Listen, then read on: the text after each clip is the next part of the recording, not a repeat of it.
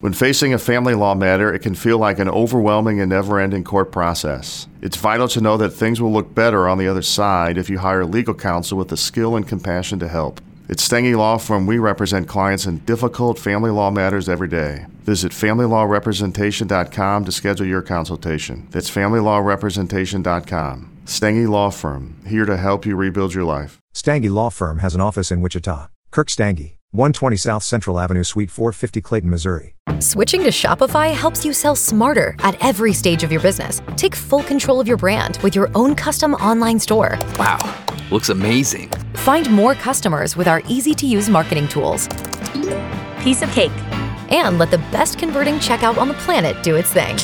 Whatever your stage, businesses that grow grow with Shopify. Switch to Shopify today for a $1 a month trial at shopify.com/listen. shopify.com/listen. Welcome to season 5 of the Agile Brand with Greg Kihlstrom, where we talk with enterprise and technology platform leaders about the people, processes, and platforms that make marketing and customer experience successful, scalable, and sustainable. This is what creates an agile brand. I'm your host, Greg Kihlstrom, advisor and consultant for Fortune 1000 marketing and CX leaders and teams as principal and chief strategist at GK5A, and best-selling author, keynote speaker, entrepreneur, and agile certified coach. The Agile Brand podcast is brought to you by TEKsystems, an industry leader in full stack technology services, talent services, and real world application. For more information, go to teksystems.com. To sign up for the Agile Brand newsletter and get the latest insights and articles on marketing technology and CX, or to purchase a copy of my latest book, House of the Customer, go to gregkihlstrom.com. You can also find all my books on Amazon and other retailers. And now on to the show. There's a lot of talk these days about consumers' data privacy, and with good reason.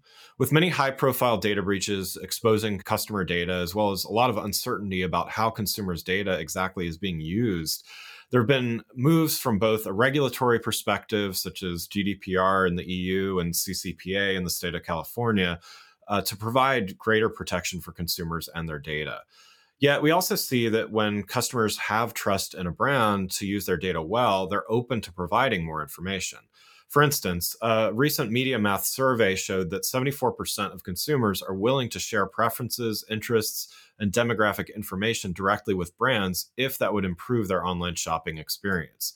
Today, we're going to talk about the importance of consumer privacy in fostering stronger relations between platforms and customers. To help me discuss this topic, I'd like to welcome Fiona Campbell Webster, Chief Privacy Officer at MediaMath. Fiona, welcome to the show. Thanks for having me, Greg. Yeah. Uh, so, why don't we start by you giving a little background on yourself as well as what you're currently doing at MediaMath?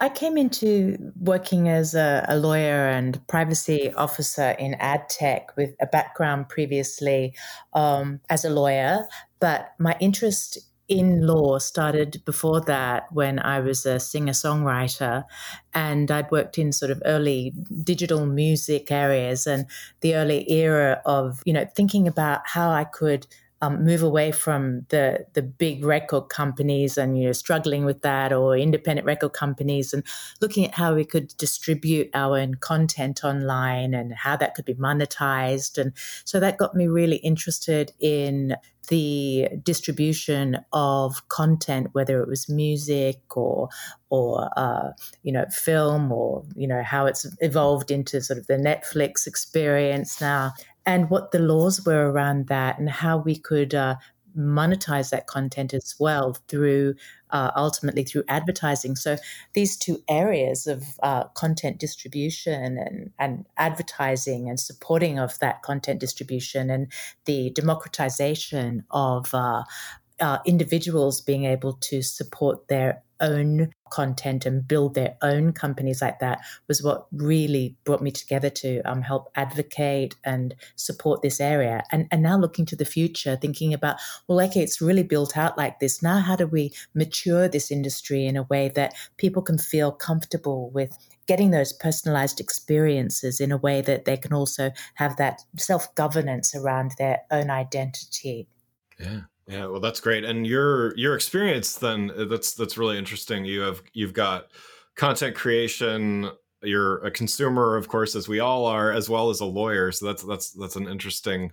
You have three different ways of of kind of looking at things. So let's let's start by talking about uh, how when brands and platforms embrace greater consumer privacy, it creates greater trust, a better customer experience, as well as a better overall relationship between advertisers, platforms, and, and consumers. So the the MediaMath survey I mentioned at the top of the show was really interesting to see and had a few other great insights as well. For instance, 71% of consumers are comfortable sharing an email address with brands if that would provide personalized online experiences, offers, and advertisements. So consumers aren't 100% against sharing information. Uh, they just want to have comfort in knowing their data is going to be used responsibly. So, how does an advertiser build that trust with their customers? So, you have to really start with thinking like why are we even doing this like what's the point of actually trying to target an individual and the whole point is to be able to offer that individual something that you think is going to be helpful to that specific individual. So it's about engagement.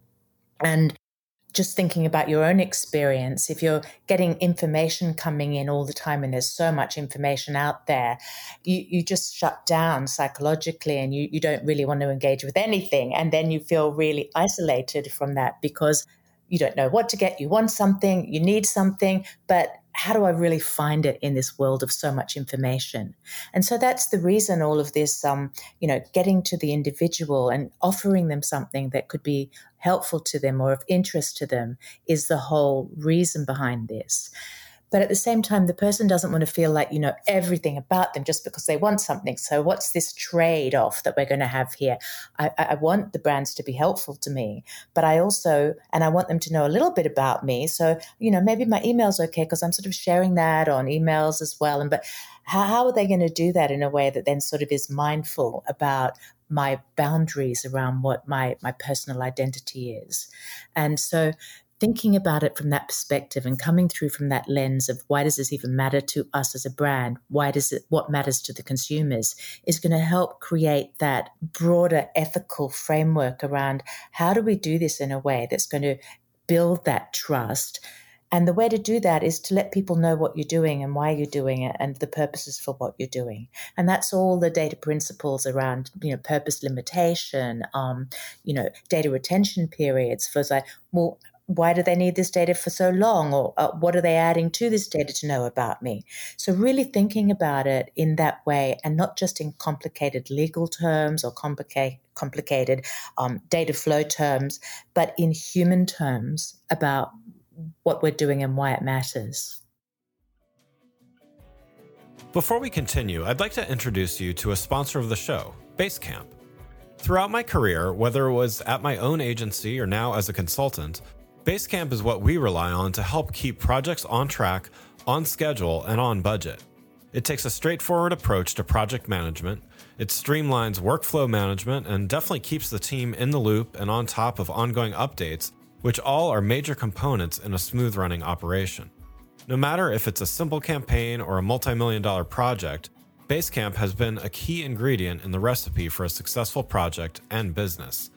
If you're struggling with projects, sign up for Basecamp. Their pricing is simple and they give you all their features in a single plan. No upsells, no upgrades. Go to basecamp.com slash agile, that's basecamp.com slash A-G-I-L-E, and try Basecamp for free. No credit card required and cancel anytime. Thank you, Basecamp, for sponsoring this episode. Now let's get back to the show you know a lot of this comes down to brands building what's often termed as a first party data strategy. And can you talk a, about exactly what what is a first party data strategy maybe for those a little less familiar and and how can a brand that might have been mostly reliant on third party data and uh, in the past might work their way towards this more first party uh, data approach?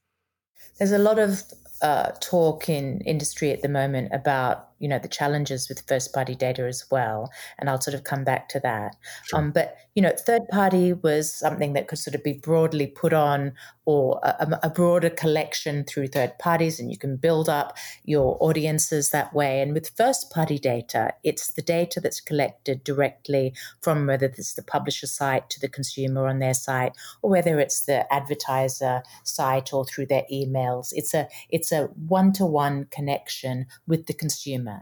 And it's it's that level of control that is the element that when people are talking about it's more privacy first or it's more privacy centric, that's not necessarily a legal construct. It's talking more about the fact that the consumer knows who you are because they've been on your site or interacted with you directly in some way.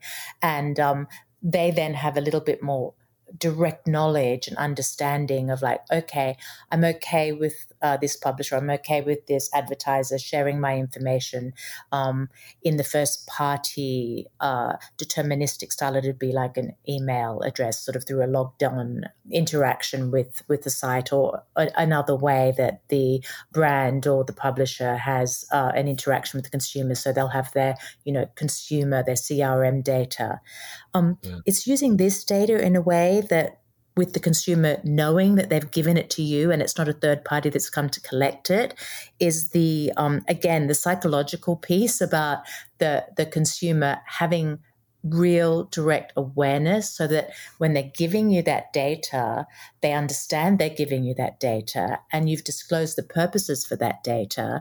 So um, the element of meaningfulness uh, is um, directly addressed in, in, a greater connection. So, so that builds a little bit more of that trust and transparency because when third parties are collecting on, on your site, it's more difficult for the consumer to understand who all those third parties are. So there's another layer in the chain. Yeah. The yeah. challenge here, though, is for the first party data collection that not all brands have already started to build out a first party data strategy. And because they may not have that direct retail interaction or online interaction with their consumers. So there may be another layer where they need to sort of get further information that they need to help them uh, uh, target those consumers. And that might be a, a second party data strategy. So um, I think uh, to the extent that a, a, brand or a publisher has the first party data, they need to use that, but they also need to sort of think more broadly about what partners they're going to be collaborating with to be able to build the scale and reach that they need when third party data strategies that are of that ultimate broad scale go away. Yeah, and uh, if we could talk a little bit more about that, even you know, because the a lot of these advertisers, to your point, they haven't always had a direct relationship with their customers. They've been, you know, they've been advertising, but reliant on third party data to um, to target those uh, those people. What are, what are some ways that that brands might, I guess, wean themselves off of third party data, for lack of a better term, and and you know adopt this this more third par- or first party or or even second party approaches as you mentioned as well yeah, I think they're going to need to go down um, several lanes at the same time, yeah. um, looking at each of these strategies in in tandem, and make sure that they're working with uh, partners that can help them build out these strategies. And so it's like going up a step. So if you started from third party, you may need to step up to second party first if you haven't got first party Mm. yeah. a, first party strategy and and build on that second party and in the same time start building your first party relationships and look what that think about what that's what's needed operationally to do that because all of these things they take resource they take time and there's a cost element to it so you're going to need to look at all of these pieces together and build out that um, staged approach where you can get to that first party strategy. But you will probably still need some second party data as well to get that scale and to sort of build out what that looks like. For MediaMath, we've been building in our uh, identity graph building out with our first party identity solutions and connecting them to our connected ID, our CID, and our graph building that out through deterministic IDs, but also probabilistic IDs like ID5. And we're, we're sort of like looking at it in a holistic way so that we can give that flexibility and scale to our customers. And so you're going to need that more curated approach and work with partners that are sort of building on all these different lanes so that you can get a, a cohesive overview and get the reach and scale and flexibility that, that you're looking for. Yeah, yeah. That makes sense. And and so, you know, there's also a, a, timing component to this, right? So Apple, Microsoft, some others have, have recently made some some changes to the way that they handle third-party cookies as well as mobile device tracking. And you know, as of recording this, Google uh, they they pushed back their their their own deadline a couple times yet, but you know they are going to eventually be moving forward with some third party cookie deprecation and all that. So you know there is a a looming time horizon as well. So this kind of puts brands and platforms in a bit of a limbo um, situation right now. So how much should brands be taking this this into account. I mean, again, there's already some some things in place that are different, and uh, we'll get to, to some more of that in a, in a second here too. But you know, how how seriously should brands be taking this timeline, and how should this factor into their decisions? So we're talking about the future state in the present, yeah. and we need to really um, prepare for the future, which is right around the corner. It doesn't really matter what Google or Apple are saying. We're moving into a maturation of the digital landscape yeah. um, globally. That's why we're seeing such a proliferation of laws and regulations because it's an awakening that's happening. It's so the world is so saturated with um, a digital connectivity that we can't go back into the past. We can't go back into a time where you know it was just we were sending letters and we were doing sort of all sorts of things, or or even into the early stages of the internet. The world has never taken a backward step in any kind of uh, technology, so we have to move forward.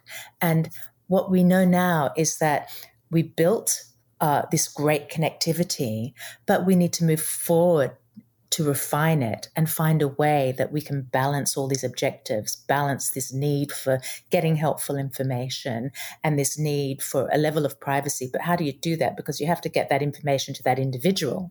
Right. So there's a, we have to lean into the frameworks and we have to do it now. And and it's great that there's been an opportunity for a delay on some of these things because it was too early to just sort of like yeah. cut it off at the knees. Yeah. So this is great, but the time is now to to start building out these strategies and to act. And and there is no way back. So anyone who thinks there's like a way back into the past it, it is like not looking at the history and seeing how um, society is always moving forward.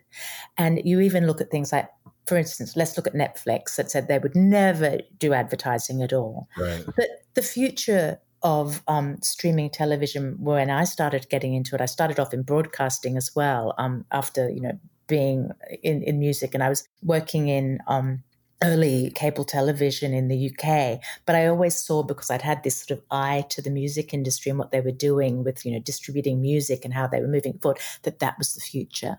And it had to be, we'd already had these um, conversations about, well, how, how do individuals want this? Are we going to get them, charge them micropayments? Like people don't want to be charged for every single interaction. They don't want to be blocked for every interaction before they get onto a site. They want this ease of interaction. And that's why they're prepared to exchange a certain amount of their data for this ease of use and for the access to this information and for this beautiful content that they're going to get access to. And so, and, and many people now, when we're looking at the economy, particularly as it's sort of starting to struggle on a global level, they're looking at like the bottom line on what they're spending their money on. And if you get all these micropayments adding up on all these different subscriptions, before you know it, you're in hundreds of dollars. And that really hits the bottom line of families and homes. And, and yet they, they need this access to this content as well as part of like not only their entertainment but like connection to society because that's what we're used to now so lean into it i say build those strategies out now this is the pathway forward. At some point, the gate's going to come down on the past, and we're only going to be in this place, and it's going to be sooner than you think. Yeah, yeah. No, I think I think that's that's great advice. And uh, you know, speaking of of the the financial component of this. So, you know, in, in, addition to the consumer side of this, there's obviously a lot of money on the table with advertising and, you know, the advertisers. So, a, a recent article that you wrote referenced the fact that App, Apple's data privacy changes cost Facebook about $10 billion in, in ad sales. And there are a lot of companies built on the usage of, of third party data. What other impacts to the advertising industry do you see happening over the next, you know, let's say you know 24 months or so as as the world starts preparing for these changes? Well I, i'm really concerned about big tech being able to monopolize the opportunities to individuals that the open internet has provided for so long now. And then you get into this position again as a consumer wondering well, who can I trust? You know, the information that's out there. So it comes into this sort of disinformation element as well. If there's only a few big walled gardens that are controlling your access to that information, we're getting into an area where freedom of information and, and democracy can really be impacted. Yeah. So I'm very concerned that this is being framed up in a way that is being put forward is like we care about your privacy you know it really needs to be when we're talking about privacy something that's done across all opportunities for consumers rather than herding people into these channels and then being able to control the information that they're actually getting access to.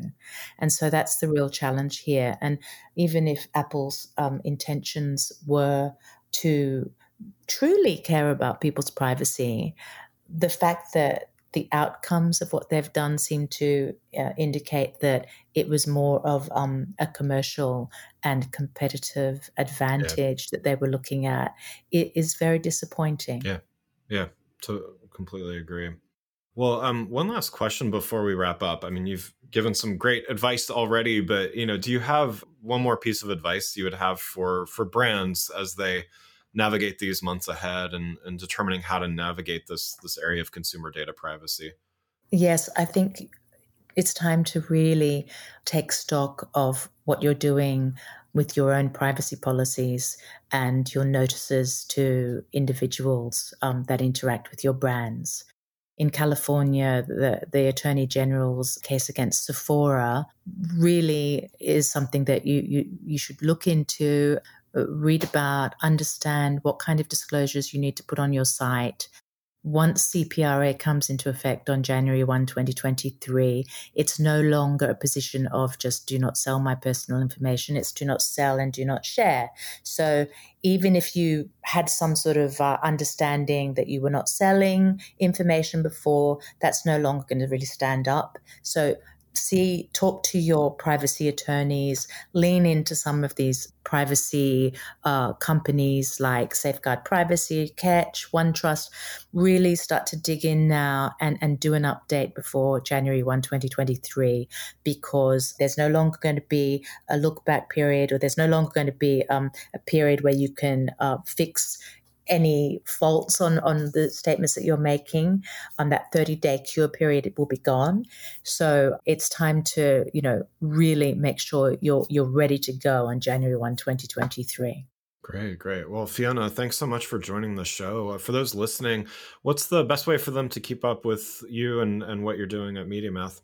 Oh, yeah, great. Well, we've set up a, a privacy, security, and identity hub on our website. We've recently put up some tips and tricks for our clients, but they'd be great for anyone in this industry.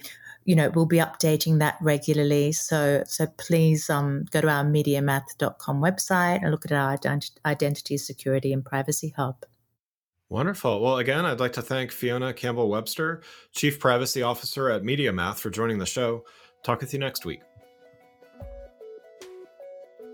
Thanks again for listening to the Agile Brand with Greg Kihlstrom podcast, brought to you by TEKsystems.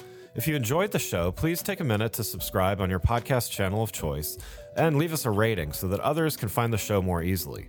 You can access more episodes of the show at www.gregkihlstrom.com. That's G R E G K I H L S T R O M dot com. To get a copy of my latest book, House of the Customer, visit my website or you can find it on Amazon or other retailers. The Agile brand is produced by Missing Link, a Latina owned, strategy driven, creatively fueled production co op. From ideation to creation, they craft human connections through intelligent, engaging, and informative content. Until next time, stay agile.